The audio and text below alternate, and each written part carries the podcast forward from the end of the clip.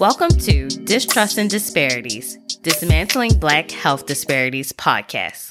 We examine health disparities that disproportionately affect Black women and Black families. In addition, we amplify organizations and individuals working to dismantle racist health practices and systems to improve health outcomes for marginalized communities. I'm your host, Jasmine Moore, a registered nurse, and I'm joined by my good friend and co host, Camille White. Do not ask a woman what her intentions are with her uterus. Why not? Because it's none of your business. My uterus, my business. In this episode, we share our thoughts and opinions about the documentary called Eggs Over Easy Black Women in Fertility. This film discusses the struggles and societal pressures Black women face when it comes to reproduction. So, this week we decided to watch the documentary Eggs Over Easy, which was written, produced, and directed by Chiquita Lockley. It's narrated by Keshia Knight Pulliam, and she's also an executive producer of the documentary. We've been talking about a lot of reproductive rights. We covered James Marion Sims. We discussed abortion and how Roe v. Wade was redacted. And we also covered a case about miscarriage and just like pregnancy related prosecution. So this week we just wanted to round off our reproductive series with just a discussion about infertility and just the struggles to have a baby. I know a lot of times most people think, oh, you can just have a baby anytime. You know, if you want to have a baby, you can have a baby. But oftentimes there are struggles in place. And we wanted to just sit down, watch a documentary, and learn. So we'll discuss our opinions, some of the key things that stood out to us. I will say to start, the documentary was very well produced. I learned a lot. I like how they broke down key diseases or issues or words that, even as a healthcare professional, I would not know myself. I've heard the terms, but I maybe do not know the full definition. So they broke it down in such a simple way that anybody can understand it if you're not a healthcare professional. So I'll start off by saying that. Yeah, I appreciated that too, where you have these little sort of bubbles with text and explaining like something that someone just said when speaking to the camera, because that's really helpful. You can get context clues a little bit, but that is really helpful when you are trying to teach people about fertility. There are so many different terms and things that you are unaware of a lot of times until you're just in the midst of it. Cause that another big takeaway for me is that they were just really pressing the point of education and access to mm-hmm. information and how Absolutely. most women don't even get any of that until you're in the midst of mm-hmm. going through your fertility journey. You're not told this, you know, definitely not in sex education and not even as like a young adult going to like your gynecologist. It isn't until you maybe reach that specific age or you just happen to then get pregnant that then those conversations are happening. And it's really important that we're having them well before that point so you can really understand all the options available to you. And then one thing I really liked of it starting out is just the discussion about women's bodies in general, mm-hmm. or that people feel it's appropriate to make out loud observations about, you know, pregnant people or people who they assume are pregnant it started out with saying, do not ask a woman what her intentions are with her uterus because it's none of your business. Mm-hmm. And, and people, it's crazy. I wrote down the same quote. I was like, yeah. yeah.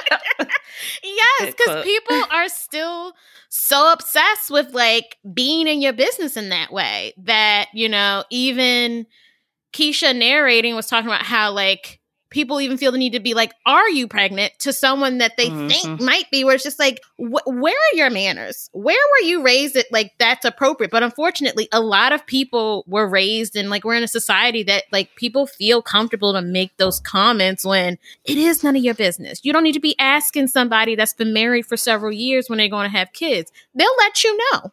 because you don't know right. their struggles. You don't know the any adversity that they've been going through that they've been keeping to themselves and trying to cope with on their own but then it also pointed to how like a lot of times that can be detrimental because you are going through something on your own and needing to find a community of people to discuss your struggles with because when you go through it on your own you feel like you're the only one and no one else will understand when unfortunately so many people understand your struggle there is this big stigma and taboo about having children and i was a little shocked about the statistics because it's pretty it's more common than you would expect. So the mm-hmm. statistics they gave in the documentary was one in eight women experience infertility, and one in four women, their pregnancies end in a miscarriage. Like, if you just look at your group of friends or just the women in your family, you can count that out. Yes, because I remember even one of the doctors in the documentary talking about how when she learned those statistics in medical school, she like went home to her mother to be like, "Hey, do we have anyone in our family then? Because we must, we have to." And mm-hmm. then she mm-hmm. sort of found out, and she's like, "Wait a second, like, why isn't this talked about? Why are we sort of keeping this a secret when?"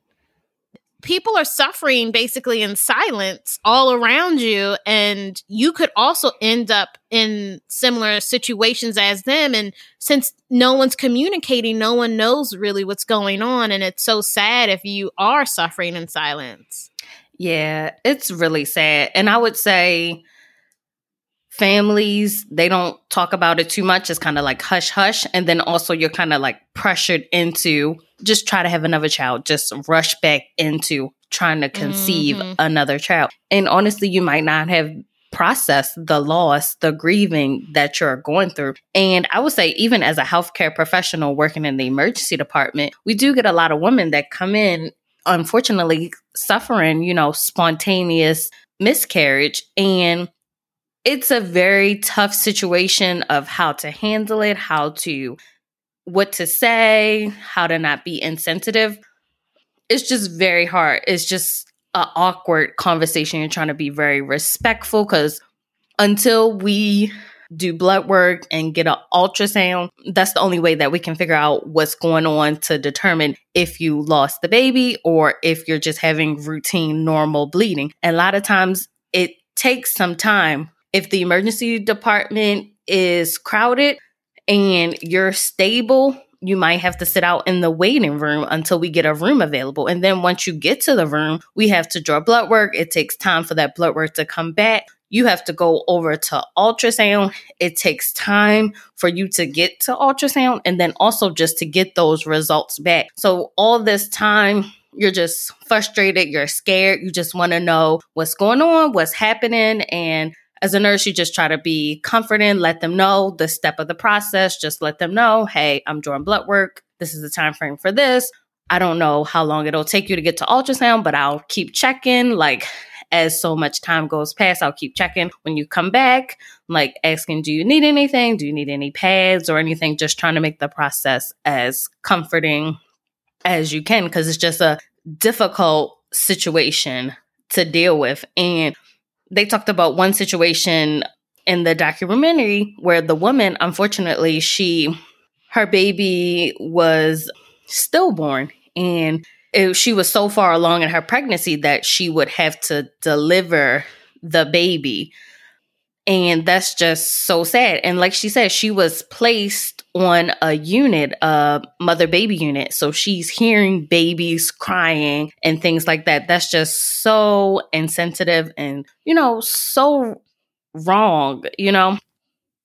Yeah, because she even mentioned that when she woke up because they had to sedate her after originally when she went in for a routine checkup and then they noticed that her baby no longer had a heartbeat. She had just eaten. So they told her to go home and come back several hours later because they couldn't do the procedure at that point in time. And then so it all really hits her. She said she went home and she had to pack up her maternity clothes, items that she had purchased for her baby because she didn't want to come back home and see those items out.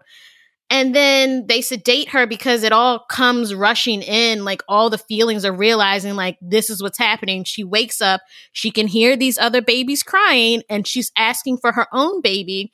And unfortunately, she had a very insensitive nurse who responded to her by saying like you're young like you can have another child once they had to explain to her like you don't have your baby like unfortunately your baby isn't here anymore and it's like who says that like you're young you can do this again like why are you making such a big deal out of this when and i remember that woman saying she was like she doesn't know what it took me to get to this point and that how can you just dismiss the feelings that she has for that baby that she literally just lost. And I don't get how like oblivious people could be to then put put people in a position where they've gone through a stillbirth, a miscarriage, whatever it is, and they're now recovering in a hospital and they can hear newborns within earshot. And they're like that just that's like re-traumatizing a person like immediately after something is happening and they can't even fully process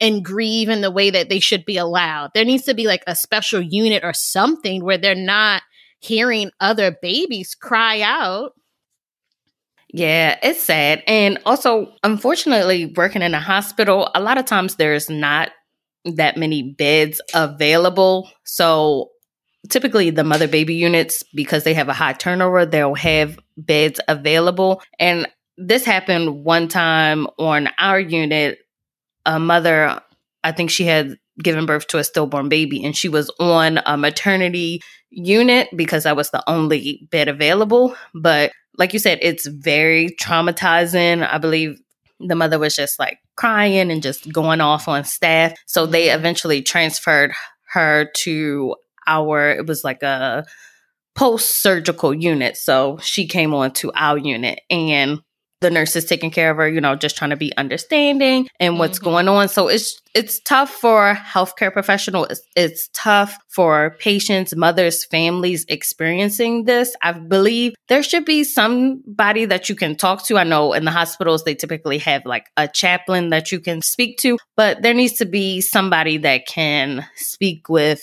women who have suffered like a miscarriage or you've given birth to a stillborn or if you've had like a traumatic birth because it's a lot to deal with. And also, healthcare professionals need to be trained on how to deal with difficult situations. Like, we understand how to take care of the clinical part, but what else can we do to emotionally support women that are going through tough, tough times? Because it's too often people don't realize what they're saying is just insensitive. You know, I've approached nurses before. I was like, you really said that to them? And it's like, that's why you got cussed out. You know, it's just like you need to think before you speak because yes, we may be seeing certain things a lot, but for a lot of women, they don't understand what's going on. This is scary time. So definitely needs to be some support groups, some education training for healthcare professionals on how to handle these tough situations and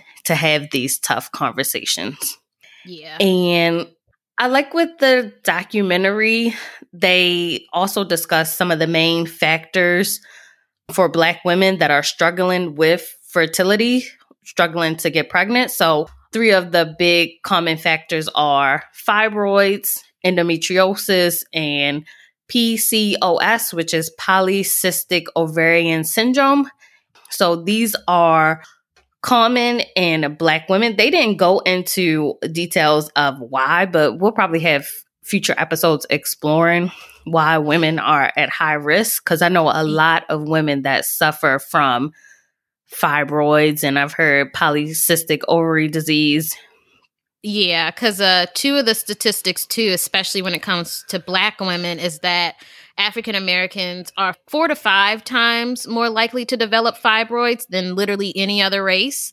And then 80% of Black women will develop fibroids by age 50. So, wow. That's a big thing of like, what is going on that we, mm-hmm.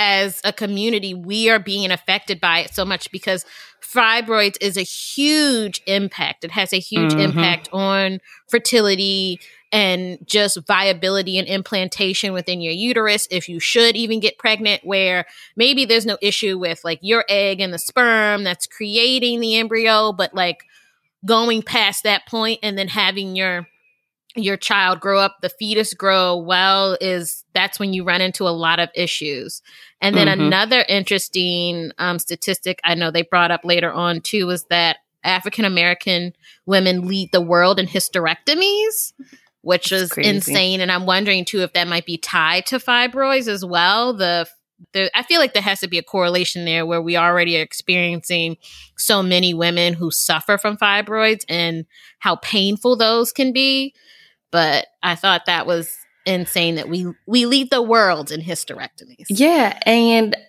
after we record this episode, I want to look into has there been research done on Black women and why we are at a higher risk of developing fibroids? And it seems that the only answer is to have a hysterectomy. Like they're not given yeah. any other choices other than just have your uterus taken out. But it's like, what if you want to have children? it's not possible. So I just, I definitely want to look into seeing why we are at such a higher risk and why are women, African American women specifically, just offered hysterectomy. Mm, like, what the- else can be done?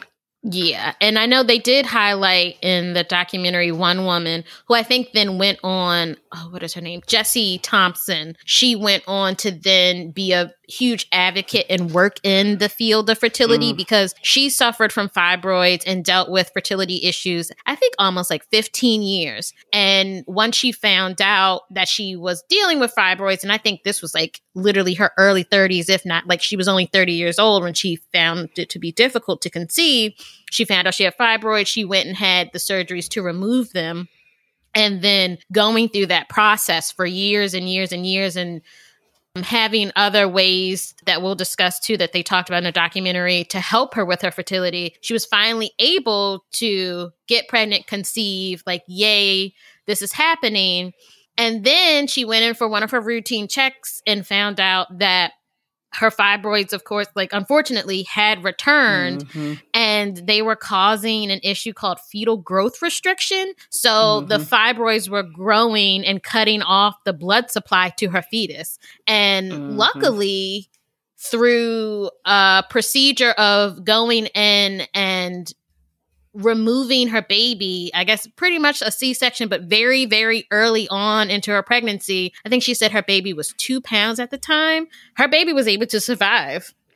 And yeah. she's one of those sort of lucky, in a way, like miracle stories where she had just suffered so long to even try to get pregnant. And the huge issue was her fibroid issue. So, it's yeah, it definitely needs to be looked into and the documentary does touch on it, but yeah, we don't we don't know, we aren't given a reason why like it's such a huge thing in our community. But it was mm-hmm. at least nice to see that like she had a happy ending. And she even said how like what she went through it ended up being like highlighted in magazines and people started reaching out to her. And then she realized okay through my story and through my experience like i can help other people. So that's like sort of where mm-hmm. she realized that was her calling. And like that's that's such a beautiful thing that that happened that she could recognize that and then try to go and help other people Mm-hmm. And I like one point that the documentary brought up is that women are born with the amount of eggs that they will have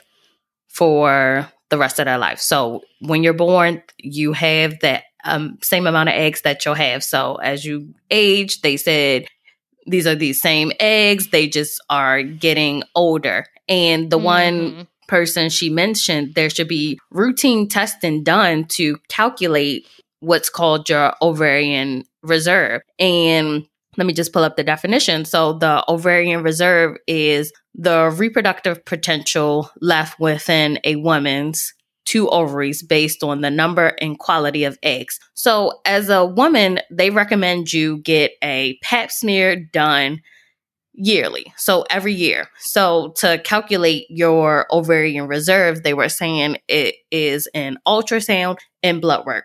So I believe at the pap smear, they sh- maybe at your initial pap smear, they should do the ultrasound and also take the blood work to calculate your ovarian reserve. And if it's normal, then maybe every three to four years, you get it done just to check to make sure it's normal. And it could be optional. Say you like, I don't want this, that's mm-hmm. fine, but it should be offered to women and be included in your insurance. So that way, when you're doing the ultrasound, you can catch some fibroids growing and if it's in a dangerous area like oh we need to we should get this removed or how about we follow up in the next 6 months just to see where it's going and if you're you know trying to have children or you're at a certain age like hey this is what your numbers looking like you may want to consult with a fertility doctor just about your options cuz the documentary pointed out, it's not until you're in like your late 30s, 40s that you're really starting to think about, oh, should I be freezing my eggs? What is my ovarian reserve count looking like? How many eggs am I producing? And it's kind of at that point, you're kind of on the tail end. So if we can start educating women now to look at these things so that they can, you know, start having these conversations with their significant other, like looking at your insurance and seeing what they will cover and pay for. It's like these conversations need to be had. And it also, this documentary, it should be shown in sex education classes, maybe in high school. Yes. Like this is informative information or when you go to get your first pap smear at whatever age, you know, recommend to moms like, hey, show this documentary. These are conversations that you should be having. And I'll harp on it. Sex education in this country is just lacking. And they pointed out in the beginning of the documentary, they'd be like, when you're younger, they'd be like, don't get pregnant, don't get pregnant. And then, you know, as you get older, they're like, when you gonna get pregnant? When you gonna have a baby? When you gonna be doing this? But don't want to discuss that it could be difficult having a baby if you suffer a loss, nobody is there to, you know, support you or do things like that. So, just these yeah. conversations that we need to have, and we can move into assistive reproductive technology and just the disparities that exist there and just the cost. yeah, because the cost alone and then access to it. And I thought they had a really good quote from the president of the Society for Assisted Reproductive Technology, and they said it is clear there are differences among racial and ethnic groups in terms of frequency, access to treatment, and treatment outcome. We have a great deal more work to do to identify the causes and eliminate these disparities because the big ones that they talked about were IVF, egg freezing, and surrogacy. And so, especially with the IVF or in vitro fertilization, they were just saying like the base cost alone is like 12 to 15 grand. And Jeez. then depending on what you got going on, if you're the the woman carrying, like maybe if your eggs aren't viable, a donor egg could be five to 50 grand. Donor sperm could be 500 to $5,000. And then just medications that you have to take to go through the IVF process is three to five grand.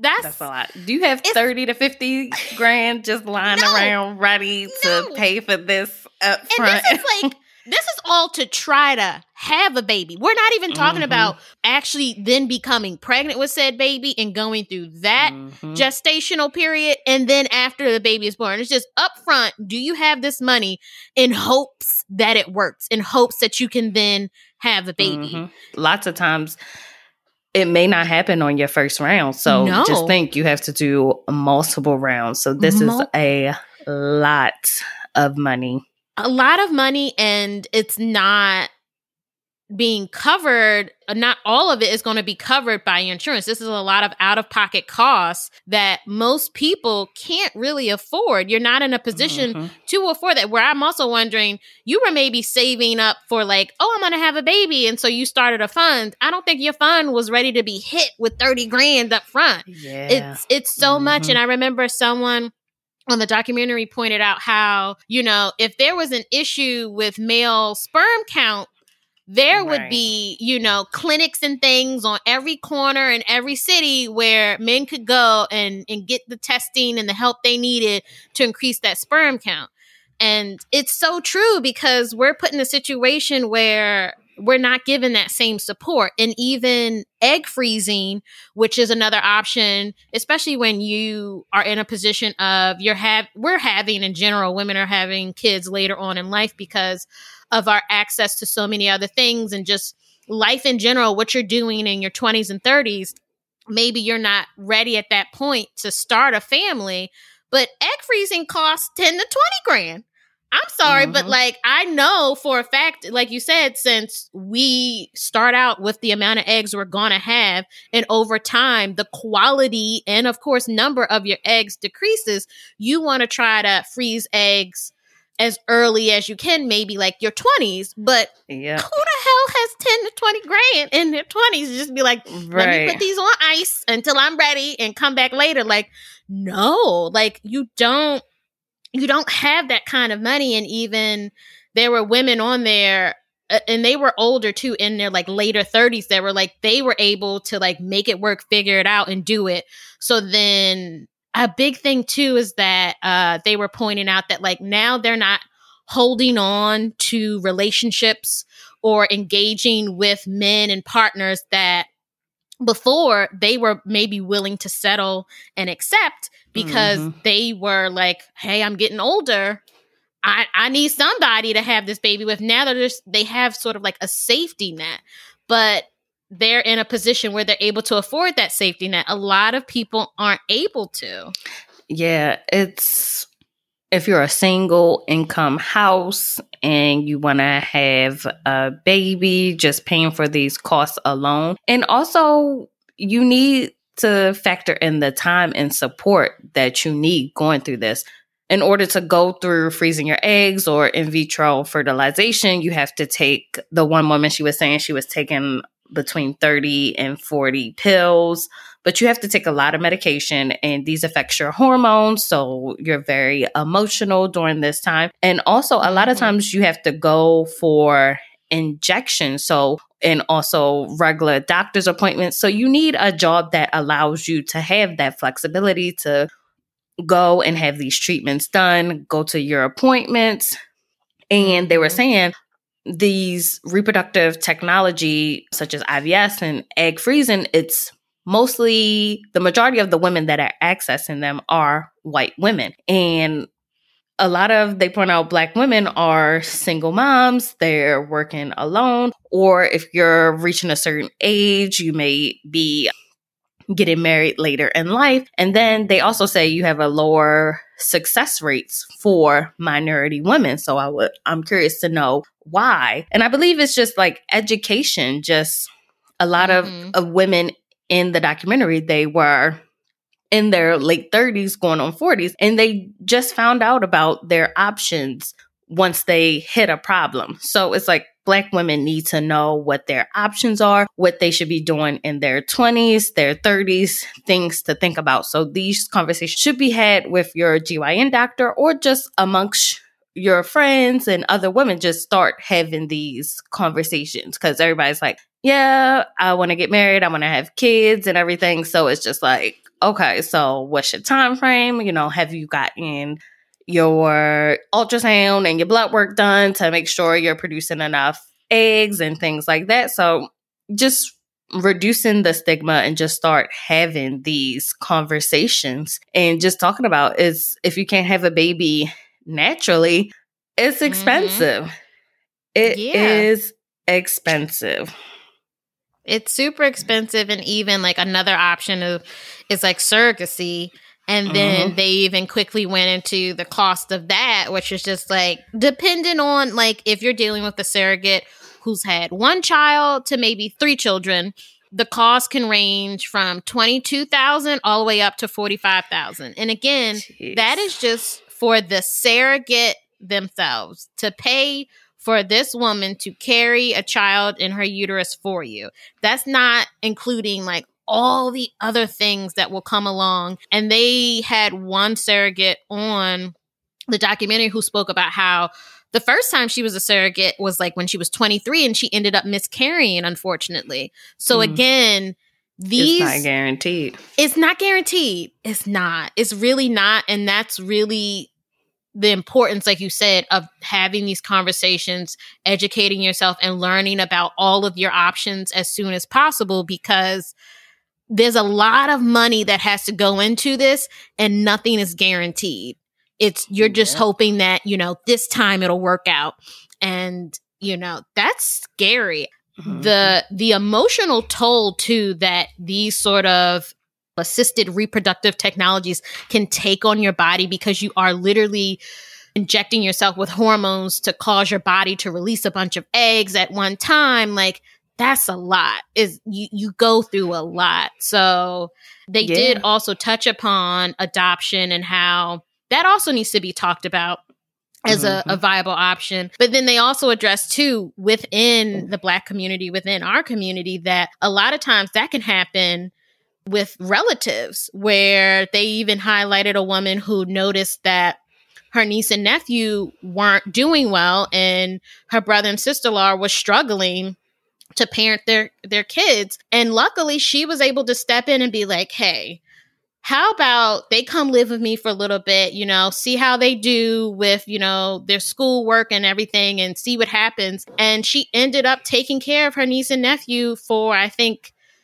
from middle school up through high school and wow. that's so beautiful that she was able to to do that for her family members Exactly. And what I like about the documentary, they highlight you have options. So it gives you a lot of information to think about and conversations to start discussing with your family and also your loved one, your significant others. And just letting you know there are choices. Like if you want to have your own child, the IVF, the surrogacy, the freezing of your eggs to start looking into those and just start by maybe just getting an ovarian reserve test done, just asking your doctor. And then also, if you don't want to go that route, you can have you know, possibly a surrogate, or you can also adopt. And then there's people that don't want to have kids. And like we pointed out in the beginning, it's our bodies, our choice. We can decide what we want.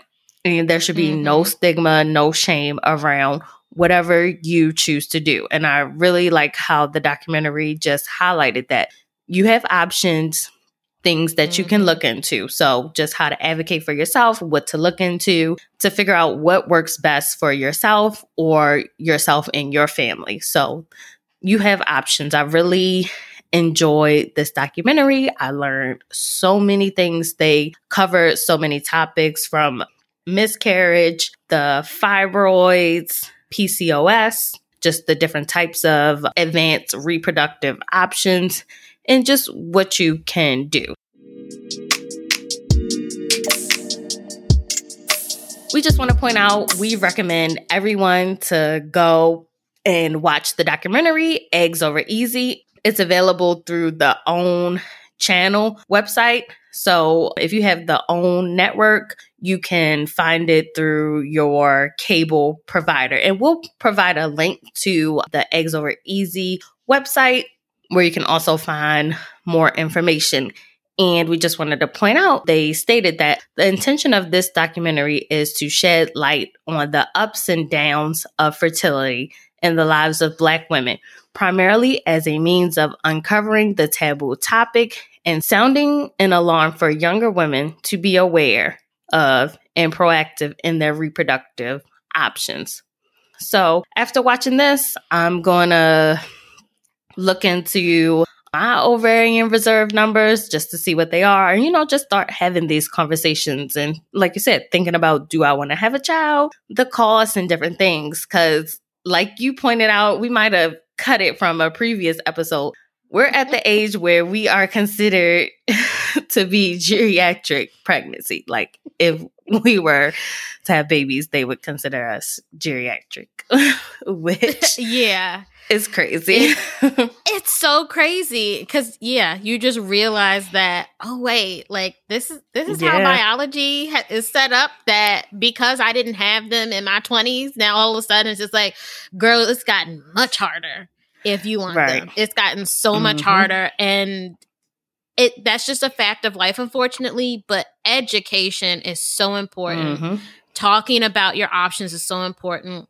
learning about things through, like you said, documentary. This should be shown in in health education classes so people are aware of what's going on and just the choices that you have available because yep. the sooner that you know the the more well prepared you are for what comes next and you can better plan for your future too yep because they pointed out in the documentary some states IVF treatment is totally free. I need to look up. I feel like it's probably somewhere in like Seattle, Washington, or somewhere that is free. Yeah. So, depending if you find out early, like, hey, oh, my reserves are a little bit low. I want this. You could possibly consider like getting a job in mm-hmm. those particular states. You know, you can be targeted if this is something that you really want. You can think about it. Or I need this type of insurance. What type of mm-hmm. jobs offer this insurance? You know, this is something that you consider when you're taking jobs, the type of insurance that they offer. So I like that this is about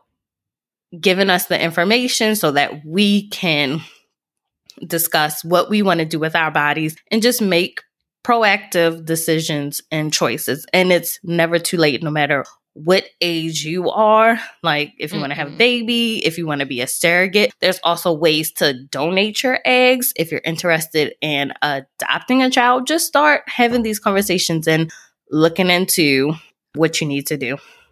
Like the director, producer, she said, My eggs, my business. Thanks for listening to this week's episode. If you would like to suggest a topic we should discuss or share your own personal story, email us at distrustanddisparities at gmail.com. Don't forget to subscribe wherever you listen to podcasts. Please rate, review, and follow us on Instagram and Facebook at Distrust and Disparities and on Twitter at DistrustPod.